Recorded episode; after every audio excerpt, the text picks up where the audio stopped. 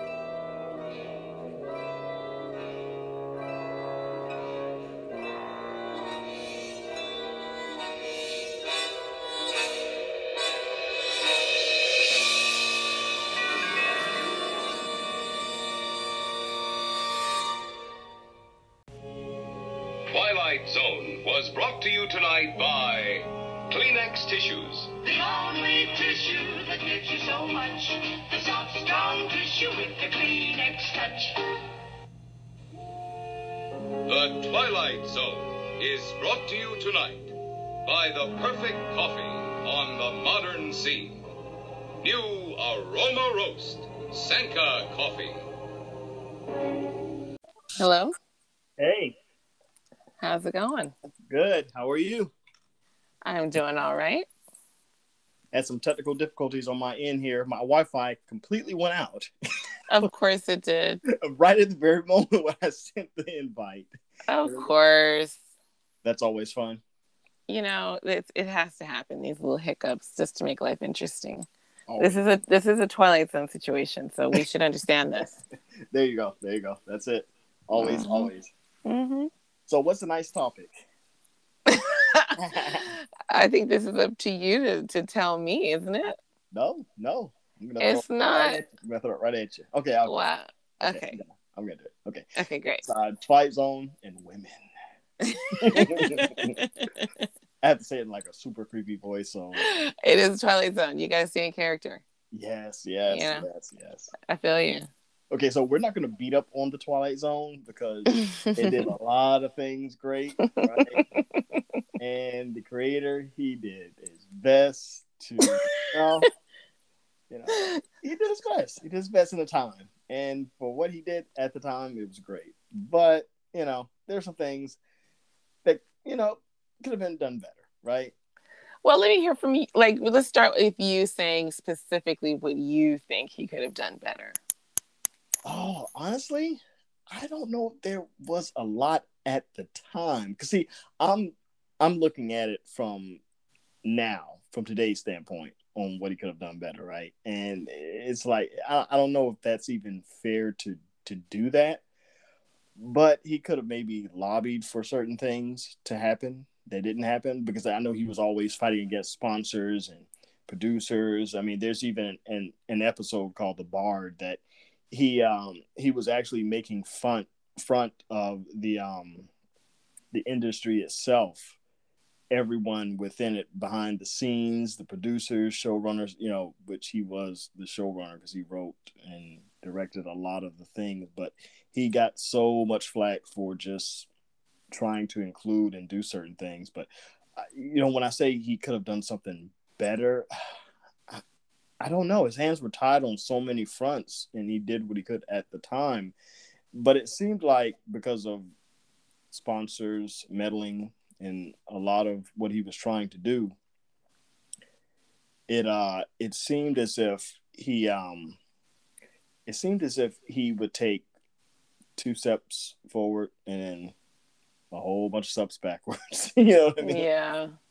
but I would say I would say early on, I mean, just just having a woman lead in 1959 on a television show the way he did it in the fourth episode, which is where you know where the you know women within the show where they actually started their um kind of like almost overtaking for a certain period of time, but some of the characters were very well done and some not so much.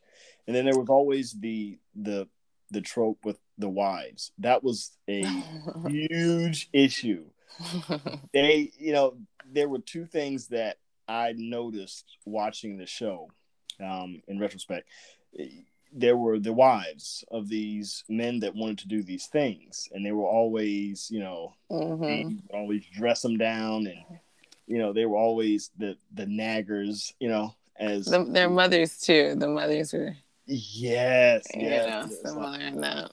Uh yeah, it was just but then you would have these independent uh women, as was said in the book. Um in the book the uh Twilight Zone, the uh, the uh, companion. Mhm. And that was a that's a that's a really good book if you want to get to all the um details on behind the scenes and everything and everything that was going on. That was really a good uh good book to get into. And I kind of like thumb through that and bookmark it from time to time. But that's Mhm. really a good good book to dive into. Yeah. Um, you know, I I don't I honestly I don't think it's fair to just pick on the Twilight Zone. Yeah, yeah. yeah. Um I don't I I and I I'm certainly not Rod Serling or E Sterling. I don't I don't think that um you can you can't just criticize him specifically for an entire industry yeah, and yeah. how it was done Exactly. and and and i say past tense as if it's still not right. highly problematic um Is it? um but i i want to just say that one of the one of the ways you, you can kind of forgive this atmosphere if you can forgive it is that it really is difficult uh, for a lot of, of filmmakers um, to see things from a female perspective. So if you don't have a lot of like female directors and writers, um, it, you know, you have to contrive something for women that's not always natural for, you know, all the males behind the camera. And since he's the showrunner, he's writing the episodes. Right. Um, right. you know, what do you expect? Yeah. And from a male perspective, it's it's from a male perspective, Right. and that's kind of how what I mean about you know it's it's problematic today, in that yeah it's a little better, but how many female directors do you know of, right? Um, Yeah. How many female cinematographers? How many females are holding the camera? And um, you know we're seeing through their view seeing the world from their point of view. You're always. I actually recently watched a documentary um, about that, where there's basically no women camera operators. So every camera you see something coming out Mhm. of in Hollywood Mhm. is coming from a male eye. Yep. Okay. Yep. Yeah. Um, and I that's just an industry issue. That's not uh, you can't. I didn't. You know, it's not just the Twilight Zone. And if you want to grade on a curve, I think Twilight Zone did pretty well actually. yeah. Yeah. Um, looking overall at, at the body of work and everything that was done, I noticed, um, you know, because tonight we're covering the um the first season and maybe an episode or two in the uh, second season because I think this is something I definitely want to continue, you know, going down this road later on. But um, I noticed uh, halfway through the season, um, about episode fifteen, where the the characters, it, you know, as far as the uh, the women leads uh, go, things started to to change, mhm. and a lot of things changed with the episode, the uh, the hitchhiker, and this was definitely a Hitchcock style episode, and you can really tell. I don't know if he took some kind of um, inspiration from you know his style of you know of storytelling. Well, it was, But, he, was, you know. he was very influential at the time. Yeah, so it's hard not to have taken something. It's like Quentin Tarantino in the yeah, exactly. 90s. Everyone took something for like Martin Scorsese, Quentin Tarantino. Everybody took something from them. So yep, yep. Uh, You you know what? And- And I find that to be so true because everyone thinks that they have these original ideas, but it's like, no, they're really not original. You know, original. You know, Right. Overall, because everyone takes from something or someone somewhere. You know? It's, and I, I find it better to view it as they were inspired. You know what I mean? yeah. To yeah. have been inspired by someone else's work is more of a compliment than, you know, an accusation that they stole somebody's style or something. right, right, right, right, right, right, right. Because because and and that was a lot of the the issue that that Serling had himself. Because see, what would happen is after, especially after this this first season, he would get a lot of um of uh, screenplays in and just different stories from all over, you know, from everyone, and he would just he would just turn them down. Mm. and he would turn them down and the i guess these people would get you know bitter and upset or whatever the case may have been for you know their story not being you know getting on the air. And these people started to you know a lot of people started to say that he was plagiarizing their their ideas. And it's like no that wasn't the case. You know he'd already written a lot of these things beforehand. They just happen to have some of the you know same you know not same concepts you know but just some of the same things. And they would say he would do this. Like no i wrote this you know years in advance. Right. uh, ray ray bradbury uh, was a prime example it's like no i had this idea before you know i'm sorry if i didn't you know we didn't even look at your uh script you know script whatever you know we actually sent it back to you but you know we didn't use it. So now you're upset and you're seeing something that you had an idea for is just you know just happened to be in proximity of what you you know the ideas that you had right. and that was just that might be why we didn't use your ideas because I had already written something like exactly. that. So you know, no one's you know. stolen. I was, you're you're the one that's late. right, right, right, right. And he would always give credit where credit was due, you know, in in certain areas, whether it was in the uh the credits, which is where a lot of it took place, but yeah, it, it was just it was just a crazy time for him. He was getting it from everywhere all the time, but that's usually what happens when you're, you know, such an influential person and you got all these ideas and you're changing things slowly but surely and people seeing that you're doing certain things and you know, he was of course highly political, so, you know. and and uh, it al- it always when you're super successful in anything, oh yeah. yeah. um, yeah. there's a lot that comes with that. You know what I Oh, mean? me, yeah. Um, People want to see you fail at a certain point too. Oh, they do. um, and they you know if you're not failing they'll perceive a failure so that you can be lowered in some capacity you you see this all the time if somebody is just really successful it doesn't matter what it is or how hard they work to get there um, even the people who are celebrating them you know you can you can see the little green of Yeah. envy yeah. um, or at the very least um, a competitiveness I want some and- of what you have and I want to Right. Yeah, yeah. And if you're talking about Ray Bradbury in particular, you know, he's a science fiction writer. Mm-hmm, okay. Therein lies the yeah. You know what I mean. Yeah.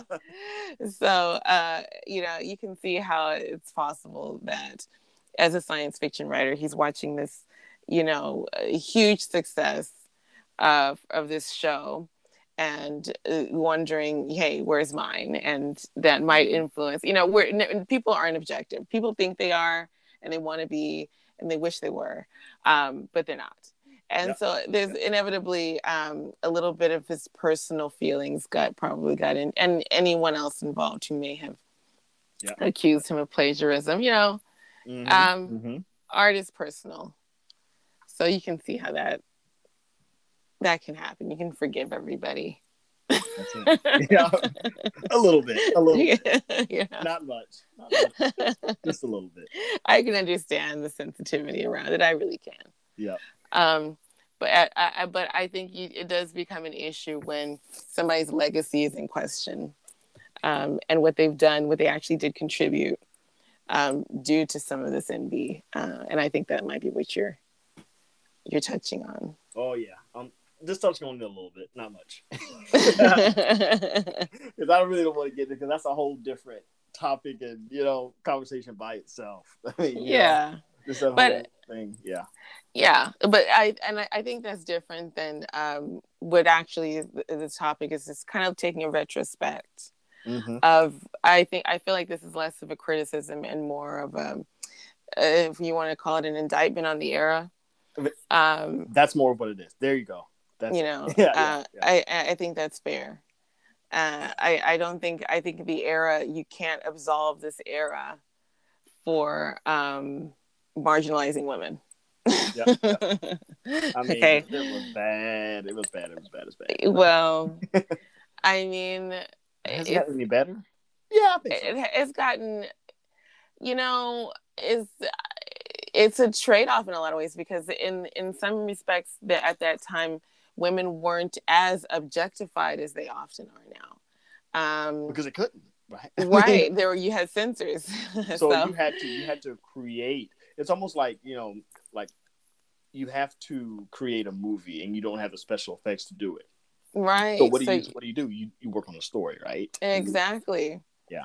and these uh in a lot of films and television you see the gratuitous tit shot sex scene Oh yeah. okay Yeah. it's just you know it's gratuitous you know it's just in there somebody can say all day long that they think it it, it advances the story or builds the character none of that's true it is a cheap way to get people uh, watch. to watch whatever it is you're selling Yeah. and Yeah. women are being used to do that uh, yeah sometimes men are you see a shirtless man or something Yeah.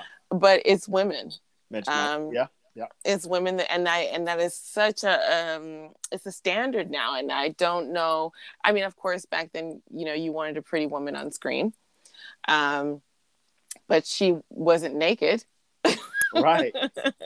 And it was only, You it was know the, you know, it was the, the you know, kind of like before you really didn't see a lot of that, but it was there was a reference there was a, there was a, there was some sort of there was some respect for women's modesty. Yeah, yeah, yeah. um some reverence for females it, it- it's there's a pure objectification. It is it's purely about the money. Yeah. um you know you, you can buy it. You know who's who can we get to show their breasts in this film uh, who has the higher profile to get I more know, people to because see I know. I don't. Yeah, I don't want to. I don't want to see that. well but a lot of people know. do and I, and that's what i'm saying i don't know if it's better now Yeah, um i Yeah. think i think it'll be better when we have more women directing uh when we have more women writing mm-hmm. and i think if you if it's if it is better it's just now happening like it is just now yeah. you're Yeah, you're yeah you know over the i We're mean over the Yeah. right or i i'd say over the past 10 years tops Mm-hmm. Kathryn Bigelow was the first woman to win a Best Act Director Oscar, and that happened for The Hurt Locker. Yep. Okay. Yep. That Yep. no Yep. one else has Yep. won since, if memory And then her husband, who was her husband? James James Cameron, you're right. Was he a little, you know? Right. Exactly. You know what I mean? Although they Um, were divorced, I think that. They were divorced at the time. Yeah. Yeah, so that might have had something to do with that. I don't know anything But- that. Yeah. that's what cha- I mean. You know, it's. I think you're. You know, the depictions of women in front of the camera as being um, well-rounded or complex or dignified or uh, what ha- is. I'm not even as concerned as about their screen time as much as I'm. You know, it's because even when you have a female lead, if she's doing, a, if she's playing the role of a man, basically, um, you know, look, I can kick somebody's ass just as bad as he can. Mhm. Um, you know, I don't. That's just a, a, another man creating a role that he wants to be in, right? Yeah, yeah, it's yeah. another perpetuation of that same narrative. You just, she just, she's just not a man. Um, so I think you have to have more women behind the camera. Is what I'm saying. You have to have more women writing. Um, you have to have more women directing. You have to have more women producing. You have to have more women as heads of studios. You have to have more women making decisions in advertising, you know, eh, rooms. Um, and I think that uh, that is we're just now getting somewhere in that regard, and we certainly weren't anywhere uh, during the time of the Twilight Zone. So So that so so that so, so that means you want to see more naked men on screen. Is that what you? Is that what you're saying? I don't honestly, if you know, I'm being facetious. I know. I mean, no.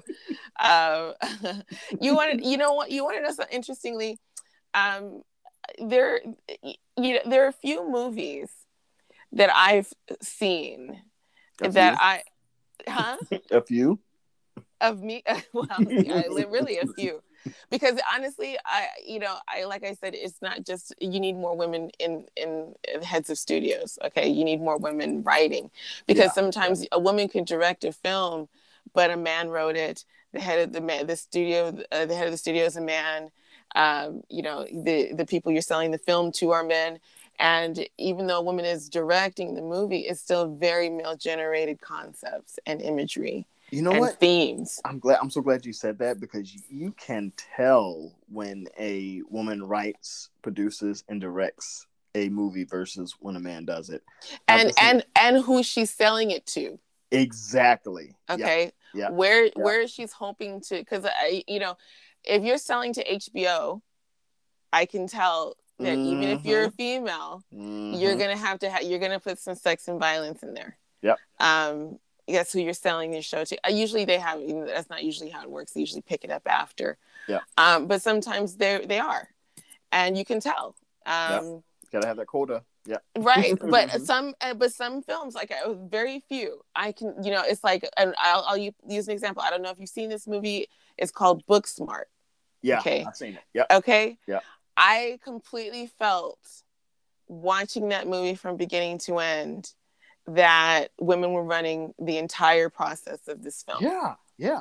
Yeah. um there was it was not there was it was a the just a fun movie um i loved the movie but that was one of the things that stood out to me about it uh, that you could just feel um the detachment from a lot of what we're used to seeing and it's because it was just you know a completely female film You know what? Um, that that is so funny because it's you know whenever any said group is over something, it's you know they have a vested interest in it, and there are certain things. Okay, prime example. I binge watched this um the show over uh Thanksgiving called um Reservation Dogs, and it's on, it's on FX. It's about these um these indigenous native kids in this neighborhood, and you know on the reservation, pretty much. Mhm. and you know it's almost i i would say it's like atlanta based Mm. you know around their perspective. You know what i mean? You, you know it's atlanta. Yeah It's yeah basically- it's got that same feel and tone and everything but you can tell uh, because the whole staff was uh native people so Mm. so you can you can feel it the the little jokes everything Right. you know just like the atlanta show you know unless you're in georgia in that area and you know it's by people of color you can feel that within that show because that show is so true to you know to what it actually is like in, Right. in, in that community right what was Uh, that what, what was that movie? Um it's a movie i recommended to you and you loved it so much. I can't remember. What, what Oh, oh, the- not the no trace no trace yes no yes. Trace. woman all leave no that. trace. Leave no trace. Yeah. You you can feel right. you know, um, you know, absolutely. There's another movie called land that i haven't seen yet but uh-huh. with i haven't Robin seen Wright. it yet either right. Yes, i I'm saw a portion of it the other day. Mm, okay um okay yeah i need to watch it from the beginning yeah. Yeah. but yeah. yeah you, you can just feel it you know? can feel it. It's a different feel yeah. It's a different feel and uh, you know twilight zone and I, I feel like you know this was his vision and that's how it felt and i don't know if we can criticize it so, too much because it's his show you know Yeah. what i mean and it's that's why his vision. And that's why i said you know it's th- this is not about you know uh trying to you know you know throw the twilight show under the bus or any, anything like that. Yeah. it's, it's just but it know, does looking back, it, yeah. it- right. It does make you uh, examine. It, ma- you have to ask where are the women? You know and it's not, and it's interesting you talk about you know Yeah. the show reservation dogs and you know it's a native american population show they're unfortunately uh, a huge minority okay Yeah, yeah, Oh, uh, yeah. you know but Yeah. women are more than half Mhm. population. Yeah, Okay. And I, I just find it um that's incorporated into it too. I I love that aspect of it. You know, yeah, just you know, the the people coming up missing and you know and stuff Yeah. like that. You know, and it's like that's a huge thing. You know, Native women are coming up missing, but no one really cares about it. It's not really a Mhm. thing. You know what I mean? It's like all these Right. inside things and these insights on certain things that you get about just you know native culture in general, and it just goes to you know to say you know if you have people that have a interest and you know vested interest in something and they really care about that, or they're showing it or they're telling their story from their perspective, then Mhm. you really you really get a, a better sense of you know what they're trying to say and you really get a, a, a for me as far as i'm concerned better tv shows better movies Mhm. whatever you know the media may be you get it you get some diversity cells okay Yeah. um that data is clear that's why you're seeing Mhm. um you know that's why you're seeing more diverse programming Yeah. it sells and it's because people want to see more than just the same old stuff. Uh you know people will take what you give them okay?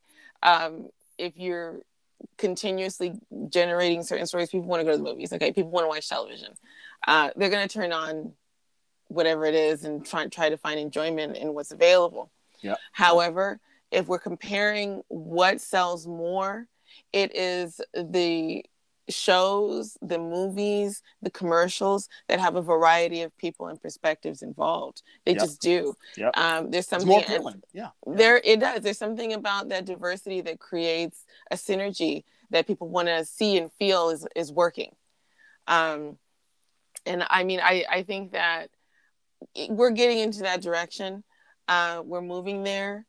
Uh it's just uh, it's really difficult when everybody in charge is men and we're talking about incorporating more women's perspectives it's a Um, slow it's a slow turn and it's it's changing but it's it's it's a slow one it's like it is ship, you know it's It different they don't want to give up that spot yeah right right? They don't want to give up that spot. Um, and the people who are making the decisions on who gets that spot are comfortable seeing a certain type of person in that spot. Yeah. It's what Yeah. they're used to. Yep, that's it. Um, the culture, it's our culture. It's the culture of the world to want a certain person in that spot. Yep. Uh, and you're changing culture. That's not an easy thing to do. Uh, and you're even changing the minds of women. Uh, you know, there are a lot of women who would like to be directors or who would like to be writers. Uh, but the culture of getting those scripts in, um, you, you- women, it's hard to adapt those strategies. Um, yeah yeah uh, it's also, you know, you, you know, th- you get objectified in the business. So um, you get dismissed in the business. And for a lot of women, that's demoralizing. So they Yeah, yeah. stop the pursuit. Um, you know, that these things are, are difficult to, to address all at once. So, you know, I- bless Rod Serling for what he did do. That's it. you know what I mean? I mean, he did a lot on so many different fronts. So you know, I mean, you know, He Yeah. did. Uh, He did. But I, here we are in 2021 still. yeah, yeah. I mean, we're still examining. And I, you know, it's even as I lobby for more women directors and writers and such, um, you still have to deal with the financing of all of these ideas. That's, that's, that's a big one. That's the, yeah, that's the that is the nasty little gross elephant in the room. The men still have the money. Mhm. okay. I don't like care how talented, Comes right? down to money. Comes It does. I don't care how talented a writer is or how talented a director is or an actor. Um, the, at the end of the day, you need somebody to pay for this process. And in uh, in virtually every sector, whether it's entertainment, whether it's politics, uh, even even if you're talking about makeup or food, the people in charge of the money are men. Yep. Okay. The people in charge of the money are men. and if they all share it's i mean i like i said you can't fault the twilight zone he's a man that's he's showing you his vision which is brilliant okay uh, there's nothing wrong with that vision but it's a limited vision um you can't Yeah, like i'm a yeah. woman i can't think like a man No, I can't be. I can't be a man. Um, you know, my vision is limited to being a woman. So you have these people in charge of the money and they're not only are they men, but they've been they're certain that they're right. Everything in that has been uh, taught in within our culture tells them the right decisions to make with the money. Uh, they tell it tells them what the risks are and what risks should be avoided. And not to mention, uh, usually they have a lot to lose Yeah, a lot. um, when when they're approving financing or agreeing to invest their money into a film or whatever it is. And they see this little woman, you know, Mhm, mhm. It Come says, bopping up the yeah. It's like, excuse me, I want to star in your production or I want to write this script for this movie that's going to cost a hundred million dollars. You know, I want to, you know, Yeah. sh- share Yeah. my vision on, you know, this $200 million project. And he's sitting there and he's like, mm, yeah, but this other guy's already been proven to succeed and it's not a risk. And that's how it works. Right. And that's the biggest. that's the biggest thing in Hollywood, right? That's I mean, all, that is- not just Hollywood, I mean, that it's is all of it. across the board, but but you know, yeah, but it's yeah. particularly Hollywood, of course. That's what Oh. we're talking about today. Is Hollywood, and that is how that is the big one. That is the major barrier. Um, until more women are in charge of the money, That's right. um, I, you know, it's gonna. It's all kind of lip service. Uh-huh, that's it. You know, I, you know, I was, I was, I was sitting here and I was like, you know, looking at, you know, the other day I was sharing some, you know, some statistics and you know stats and everything about you know the show in particular, and this is, I was- sitting back and I'm like, you know, I'm thinking, why is this the only show? Because all my other shows, it's um, they're they're all you know women dominated, all of them hmm this is the only show where it's 71% male listenership. So we have about 70 plus percent men listening to this show. And I'm trying, you know, and I'm I'm trying to think. It's like, why is that the case? Uh, Why is it, oh, oh, I know why. Because you started appearing on the show, right? All right. That's it, it worked the other way, and because it brought in more women, and then with this show, it brought in more men. Although it was slightly always skewed, but yeah, uh-huh. I'm like, yes, it's like that's what it is. That's what it is. but I'm not in charge. Oh, you're in charge. I will give this up. No, I'm teasing. I'm teasing. No, no. But no, yeah, I mean, women, I the is everybody just can see. You know, I recently I remember um everybody was surprised when Downton Abbey, the the film version of the show came out, Yeah, yeah. and it was this you know unexpected sleeper hit. Mm-hmm. And I remember thinking, you know, this shouldn't surprise people. Like, the, the, it's like it, it, people, if it doesn't matter, because Downton Abbey is kind of, uh, you know, it's both male and female, but I would say the audience skews female. yeah, it does. Um, yeah. Yeah, it does. skews female, and uh, you know, there's, but the reason it was surprising is because people don't believe that the things females want to watch sell, as if we're not half the population. Right, right. You know, they they forget it. It- You know, we're more than half actually. yeah. Um, but uh, they, get but up. yeah. but I mean, really, it really Yeah. does. I know, like I, you know, the financiers they want, they don't want risk, and they want to stick with the same uh, they tried and like true this. methods. Yeah. Uh, but I but nothing mean, ever changes like that. they have to see this data though they have to be seeing it they have to see um, that you know women what women watch will sell right what women want to see will sell just like what men want to see sells um, it does it's not the women have money too. okay.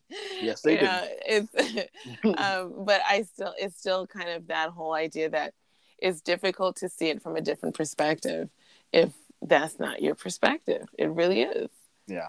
It- It's hard to see what women want to watch if you're not a woman. I was um I was gonna jump into one of the episodes from season one of um I was getting ready to say another show. what show?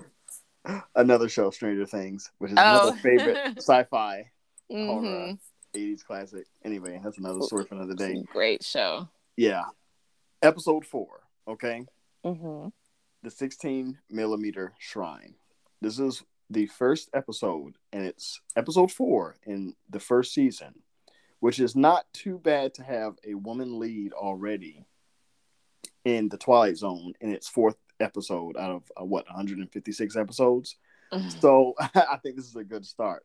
hmm So this is basically about an aging former movie star that lives and dreams in the past. Okay. Mhm. Now, have you? Do you remember that that episode? I know some episodes you you know. Right. I've I have some recollection, but I continue. She's uh, they, they Yeah, I think I know I've seen them all. Yeah, yeah. But- well, of course, I wouldn't have been saying see them all. you. I'm like, no, But- you go back and you watch all 156 episodes. No, I've seen them all. That's all. a man talking. Yeah, but, but okay so basically what what this episode is about is she's she's reminiscing about her past you know life as a movie star in the um in the 20s and of course the show is set in the um in the uh, late 50s early 60s and she's looking back at you know her co-star and how things have changed and everything is jukeboxes and you know this that and the other. And i like the way they they had her play this up though she's a little bit annoying and i don't know if they did that on purpose just you know what i mean? You know? Because rod you know this is one of those episodes where you know he wrote the episode and like i said there was a shift around episode 15 but um Mhm. yeah, so she's you know, and by, by the way, her name is Barbara Trenton, and she's played by Ida Lupino, and she was actually one of the first directors, producer, and you know, you know, screenwriter in Hollywood. Mm. So it was funny that she was in one of the first episodes, and she wound up being behind the scenes after the show um, Mm. after the show ended, she went on to do a whole bunch of other things after that, directing and everything. So she was one of the first um, director, producer, writer, everything. You know, one of the first women to do uh, everything behind the scenes. So that's so funny that we kind of like segue to that. Yeah. and it's like, wow, okay, you know, here we go. And you know, but yeah, yeah. I don't know. You know what's interesting about what you what, what you just said is that um, I I recently, you know, I was talking about this. I mentioned this documentary a minute ago, um, and it talked about that how um, women used to be, because if you look at if you look at film in general, uh, it's it's a very artistic medium, right? It is. Yeah. it's it's it's experimental it's art it's artistic and uh you know it would appeal to women um and early on there it was mostly women directing okay and, and mostly women um creating films but what happened is uh studios large studios started to form Yep. and the money yep. and that's it. Uh, the women didn't have that type of money, and they were squeezed out. But yeah, and this would have been um, this wasn't that long before. You know, if you think about the era of the big studios, um, Yep. that Yep. started to happen around the 30s. It did. Yep. Um, Yeah. And so Yeah. prior to that, you had a lot of women who had experience directing and were trying to segue into the studio system. But um, the men are in charge with the money. And that's what happened. So That's it. she's, you know, I could absolutely see her, which is interesting because that's what the episode is, right? That you're Yep. talking about. It's like Yep. she was, Yep. it was great in the 20s. Hmm And she ex- and she actually goes into and talks to one of the um one of the old um I guess he's a uh, I guess he was the, the uh, director of the entire I, I forgot his title, but he she actually goes in to audition for a part, and she you know she has this whole big stinking big to do because she uh, they want her to play a mother you know, and she says, "How Mhm. old of a mother?" you know, you know, it's kind of like bringing that whole, you know, ageism thing up, you know, within, Mhm. within that, and you know, and the man's like, you know, and then he finally just winds up just telling her off because she's being real Difficult. snooty. Yeah, exactly. She's being difficult, women. right? right, right, Difficult. right. You know, her down, and then her manager, he's like, you know, I should do you the same way so you know how it feels. Um, he's in several episodes. Um, oh, I forget his name, but he's he, he was really big during that time. As a matter of fact, he's he was in one of the um one of the um one of my favorite movies of all time, uh, Twelve Angry Men. Mm, mm. Uh, Henry Fonda in it, and he plays one of the jurors and in that. And Mhm. yeah, that's um Balsam is his last name. I can't remember his first name, um, but he was a really big. He was actually in the first unofficial episode of the Twilight Zone too. He played the psych um the psychiatrist Mhm. uh, for the guy um in the time element. That that's the name of the episode. So the time element. yeah, that that was the first unofficial episode of the Twilight Zone before Where's Everybody, which is actually Mhm. the first episode. But yeah, he's he's been in about five or six Twilight Zone episodes. One of one of his favorites that he played in was the um ah was the one where he's he has the mannequins and he's um he's it, it's so meta the way they do everything within it. But anyway, I'm getting off track. I can go, you know, when I start talking, when I talking TZ, I can go all over the place every day. But anyway, I feel you. I'm gonna pull back on that a little bit. No, no, I I go on. No, you don't want me to go on. This is going to be an eight-hour podcast, right? I'm sure. Uh, I'm sure all the Twilight Zone fans out there would love for me to go on for eight hours and just you Well- know, and chime in. Uh, You, you know, you are a man. You can do what you want. No, I no, I can't. kidding. I'm No, joking. No, I'm oh no, joking. you're not joking. You're not. Joking. I am. You're I'm not joking. No, no. I'm kidding. Give me a hard time being a man. I'm sorry if my, you know, Your male pri- male are on the privilege. I'm sorry. You're, you know, I'm not hating on your male privilege. It's okay. It's not your fault. That is so oxymoronic. what you just said. Male privilege. I'm not hating on you. You know? Well, there's there is there is you know woman privilege. You know. Is there? oh yeah. I, I want to hear this. What is? no, that's, another topic for another Oh day. no! I want to hear what now? It'll get a little seedy, so I'm not gonna. I'm not, female privilege. it'll it'll get a I'm little seedy. listening. It'll get a little seedy. I want to know. I don't want to go there. No. I do. I'll I'm definitely have to put the explicit. I'll definitely have to put that logo up there if I go there. no, I mean I mess with you, but I do. Uh, as a female, I, I've had this Yeah. conversation before. I Yeah, I would never not want to be a woman. I love being a woman. yeah, and and we all love you being a woman. That's yeah. I love being a woman, um, but uh, being a male does have its privileges. I actually feel, um, if I'm completely honest, that it's it's got. I think this is a hard period to be a man. Um, I think the standards that you're expected to live under are often really unfair. Um, so many different levels, whether it's being a provider or Mhm. for your family, because and then if you don't, you know, if you're doing that, it's you know, it's like okay, but you're doing too much now. You're not at home, Mhm. so but but but you had to be at home, and then you know, and then there's so many different things that play into that, which I'm not, Right. you know, I'm not complaining about that because well you know i mean i i do i think that um you know you look at the jeff bezos and mark zuckerbergs of the world and you know for this is like the standard of success which is basically unattainable. Yeah, and for most people, uh you know what i mean?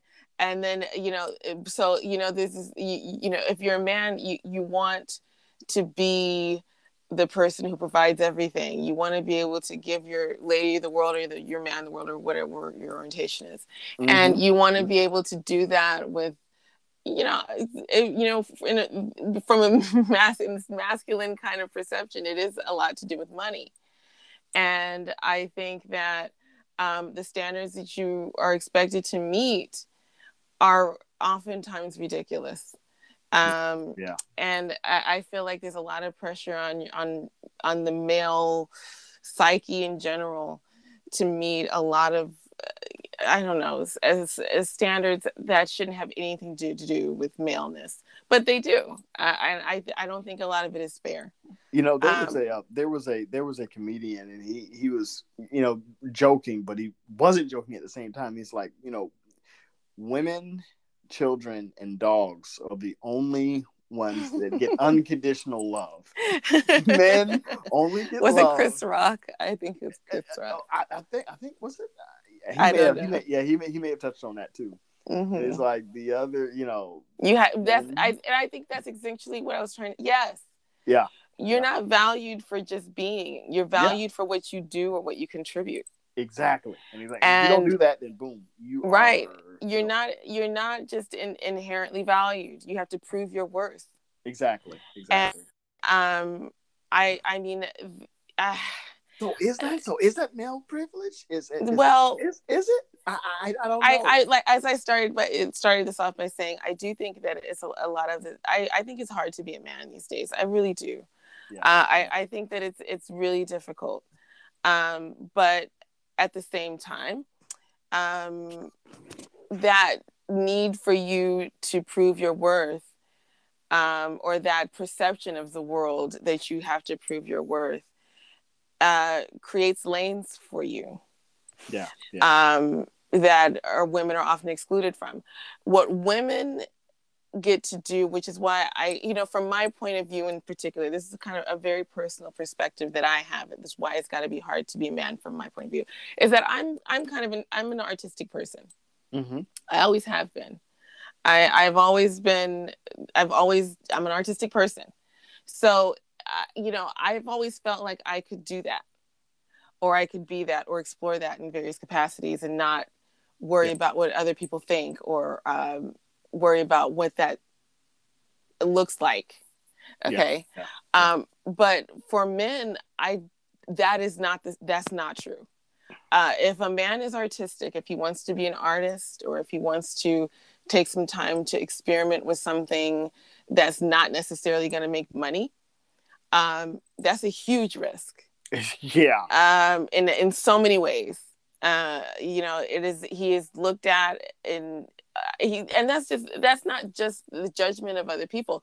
I mean, if he's if you're if we're looking judging someone by male standards of society, he's expected to have certain things together.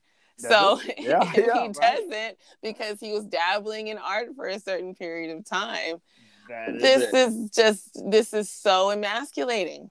yeah. Oh, yeah. Um, yeah. and the women are not necessarily held to that standard. Oh no, no. Um, but you know, women are also expected to be earners too. So you know, there is that. Are they? Are Uh, generally, yeah. Especially if you live somewhere that's you know expensive to live. yeah, yeah. That's it's more it's more of a thing in certain areas of the country. I'll say that. Yeah. and then on top of that, that doesn't absolve you from having children. Oh, so you know, if you're expected to be a mother, you're expected to be a wife, and you're expected to work, you are just in you are in it because to, to this still, despite you know what we're trying to argue as equality of the sexes with women's liberation, women are still doing the heavy lifting at home. Uh, so it becomes you know extremely difficult for a lot of women, especially when they find it difficult to uh, f- uh, earn those upper management positions where Yeah. there is more money and respect for all the hard work. Um, you know, those jobs are given to men still. we still don't have paid maternity leave for women. So if a woman is, you know, been doing well in her workplace and she has a child, uh, you know, if she takes time off, that is a setback for her work. It, it just is. And men can go back to work the next day after they have a baby, and it's oftentimes they earn more money because they're viewed as needing, you know, that boost in income because they have to be a provider for a family now. Yeah, Um, yeah. You know, it that's it's it's for a lot of way in a lot of ways it's very very difficult for women, and in a lot of ways it's very very difficult for men. Uh, I think that uh, what we need to do more than anything is to um, I hate to say it, but we need to put more women in charge. Why do you have to say it? I'm it. sorry because it That's- seems like it seems is. so self-serving to say that because I'm a woman. Okay. Is it? but it is no i do i i feel like you know i think that Yeah. because i think that the reason we have these standards that we have that a lot of people's knees buckle under is because you don't have enough of um, a different perspective Yeah. in in in leadership and the people who are in charge of creating these uh, paradigms for work and and life and a lot of it is very uh, male driven so these ex- expectations of male for males are often unfair Yeah. and the expectations of male for males are being imposed on women as well and those are often unfair Yeah. and without some sort of counterbalance we just have a lot of people who are trying to reach these you know Unlofty masculine. Yeah, you know what I mean? really. really everyone's trying to reach these impossible Mhm. standards for living um, and this is this demand for more growth and more success and more money and more stuff and more and more and more and um, there's no checking station Yeah. and we're all kind of uh, you know suffocating under it I'm gonna jump into the second episode from this season. Um, okay, so it's actually episode seven, and this is not a. It's not led by a woman, but it's it's a different episode. I really wanted to touch on this. It's called "The Lonely." the lonely I don't know if you remember this episode. If if you don't, it's basically about um, a guy named Corry. He's sent to an asteroid for after being convicted for a crime, which Mm. is why people I don't know why people are being sent to the asteroids, but but but we're just gonna go with that. we're gonna go with that. So uh, so he then receives a, a present, a, a robot who looks, sounds, and acts like a woman. And Alicia is the name of this robot, and she's played by Jean Marsh, and we'll get into her a little bit later. But I don't know this this was a weird dynamic because it's a woman, but it's not, and it's got like this ex machina her kind of thing. Have you ever seen an Ex Machina? oh hell yeah That very interesting film and her is just yeah. hmm It reminds me of an almost of an episode like Black Mirror, hmm which is a cousin to the Twilight Zone, you know, modern version of it. It is. yeah. So, have you like seen that recently, or This episode, yeah? I Yeah. haven't seen it recently, but Okay. I, yeah. Okay, so yeah, I'm just gonna, you know, for everybody out there who hasn't seen it recently or seen it for a while, it's basically about, like I said, you know, this guy he gets sent to an asteroid for, you know, murder, and he's saying he's innocent, and I truly believe he's innocent because he said it was an accidental death or it was self defense or something like that, and um, and these um, these uh, astronauts they come and they come every three or four months and they drop off supplies and everything to him food and things like that or things for him to do to keep his sanity because he's on this asteroid by himself Mhm. and uh, on this last trip round one of the um the astronauts he's um he's i guess the uh, the main captain he's he just he really feels feels uh feels for him and he drops off a robot that's a woman as a companion and at first he's really hostile towards um her I think I do remember this. yeah, he's really hostile. He just he's like, I hate you. Why are you, you you- you're basically mocking me? And and she and then she starts saying, you know, I can I can I, I can feel I I- have feelings. You know, I, I know what Oof. it's like to be hungry and this and that and yeah, eh, this is so deep. Mm. And and he, he slowly but surely starts to come around. And then you know they show this monologue of them um montage of them kind of like uh getting to know each other and Mhm. falls in love with this robot. And when they come back, come around, he's been pardoned. And, you know, he's been involved in all his crimes and, you know, whatever. And he realizes, you know, and then the captain says, Oh, well, you know, we can only take back a certain amount of weight because we've, you know, we've gone through all these asteroid uh, uh, fires or you know storms or whatever, and what happens is is you know he can't take Alicia back with him, Mhm. so they have to leave her on this planet or this you know asteroid and he he Mm. just like no we can we can throw off some of the other supplies and he's like no we can't do this and the captain basically pulls out a gun shoots her dead smack in the face now this is 1959 right Mhm. So- Mhm. And, That's so deep. Oh goodness, yeah. uh, to Thinking about that, yeah yeah it- it- it's just like because he becomes so attached to this He's you know, thinking about that. yeah, yeah, and it's like, is it a woman? Is it not? And it's like, you know, and he's like, and then the captain's like, she's, you know, she's a robot, you know, or, or robot, as they used to say back then. It- it's not. It's just, it's just, it's just, you know, it's, it's, you know, these parts. It's not a thing. It's like, but it is. And it's like, he's now, like, what is what is your take on this? oh, my take. Oh, I thought it.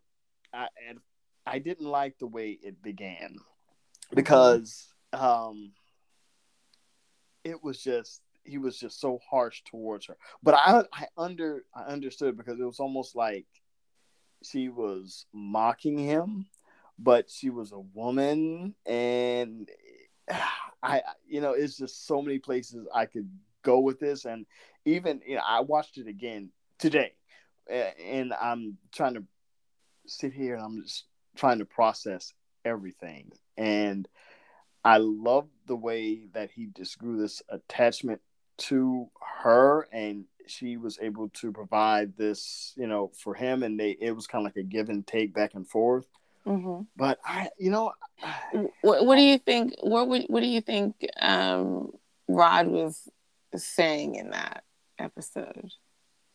oh I, you know what I haven't really thought on that honestly like Hmm.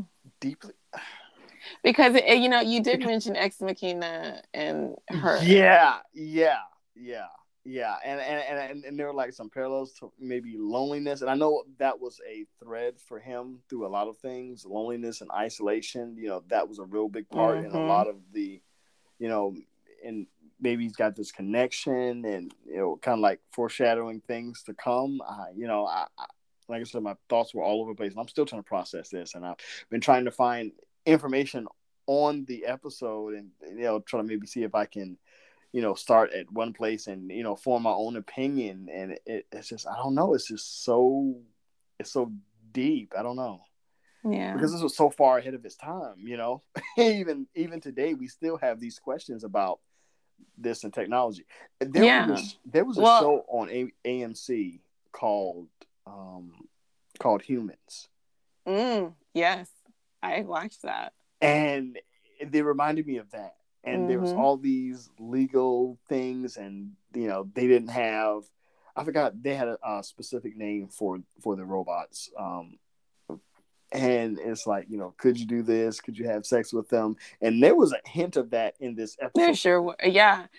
I mean, I think you hit it. You, I mean, what's the episode called? The Lonely. The lonely. Yep. You Yeah. hit it, I think. Um, yeah. I think I I would say that this is this is this is kind of this raw sense of loneliness that's being addressed, and this is the same thing with Ex Machina and her.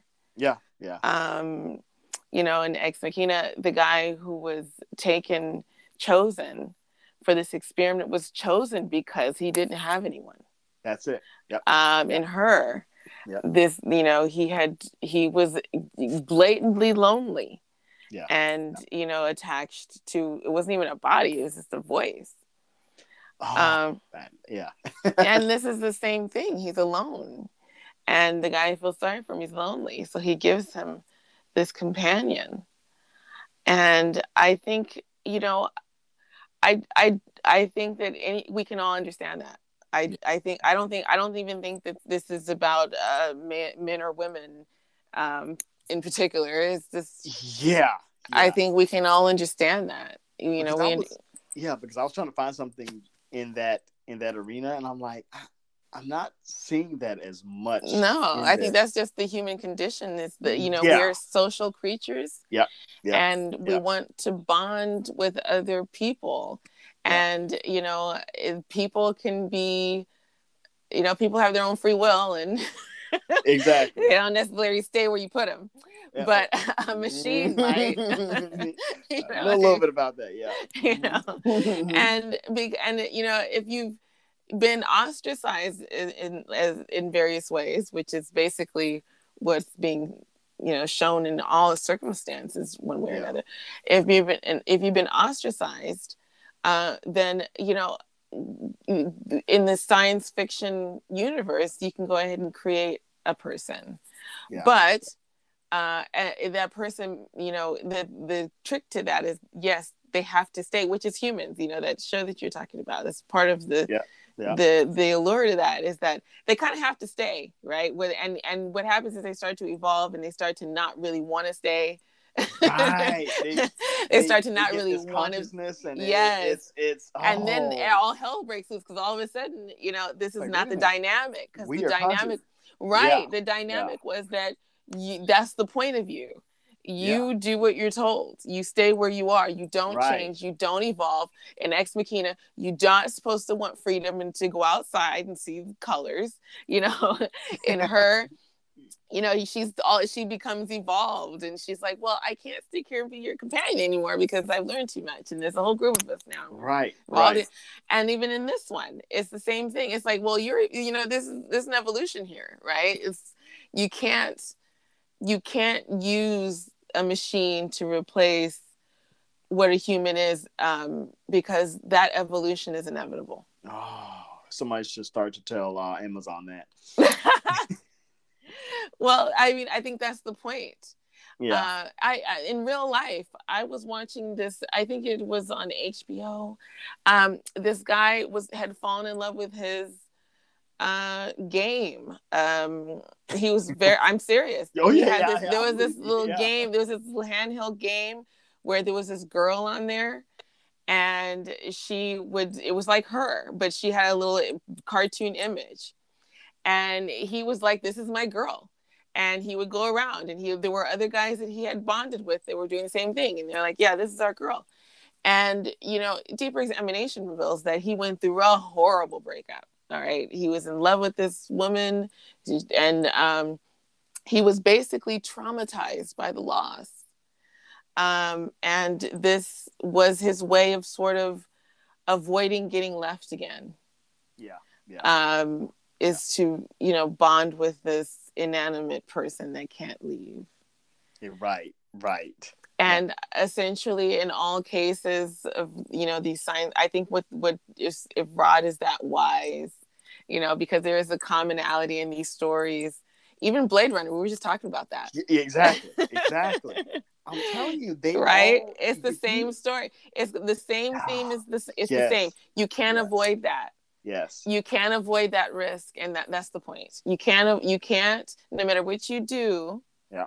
uh, we're all vulnerable and we can all experience loneliness and that's just part of the human condition We, we have to fight against that, right? It- and that's that is that is you know all in all these cases it's mostly men and, and their machines but this is not uh, specific to men no, it's not. this is this is it's just a human thing and I, I think that's really it was that's a really brilliant And I'm telling you, I can see where a lot of these, a lot of these stories they they came from that episode Mm. because I was l- trying to look back and see if there was anything before that, and of course, you know, you know, the TV medium at, at that time, it was still it was still in its infancy. I mean, you know, so there was nothing before that. And I was trying to, okay, maybe there's some books that came before Well, that.